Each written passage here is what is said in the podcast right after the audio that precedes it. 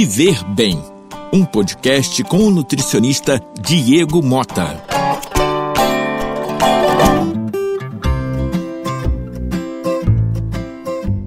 Olá, meus queridos, mais uma semana e hoje eu falarei da cúrcuma. Sou um pouco suspeito porque eu gosto, utilizo. Resolvi trazer esse, esse artigo para vocês, né, falando de alguns benefícios que a cúrcuma tem. Eu vou destacar, vou destacar alguns aqui que são bem importantes, bem. Né, dificilmente uma pessoa não sente, não sente alguma dor, um desconforto, até mesmo pela idade ou porque elas fazem alguma atividade física, né? Então a dor, eu costumo brincar com as pessoas, a dor é uma, é uma companheira de quem está vivo, não tem jeito. E a cúrcuma é um anti-inflamatório natural excelente para a saúde, gente, excelente, tem um efeito muito bom, tá? Nós podemos é, consumir através do alimento e também do suplemento. Eu utilizo suplemento porque é uma coisa mais prática no meu dia a dia ali e tal, tomo duas, três cápsulas e já resolve minha situação mas isso aí é muito individual.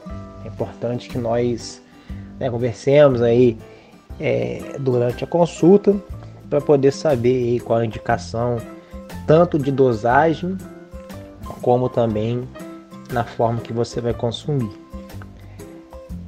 Pode prevenir Alzheimer, pode prevenir várias doenças degenerativas, é, pode ajudar bastante a saúde cardiovascular, melhora o perfil lipídico, pode ser usada na artrite também, que é muito bom. Dores, né? Mais uma vez falando que é dores pelo corpo todo. Aumenta a imunidade. Combate, ajuda também, né? Combater é muito forte, mas ajuda a controlar a glicemia no sangue.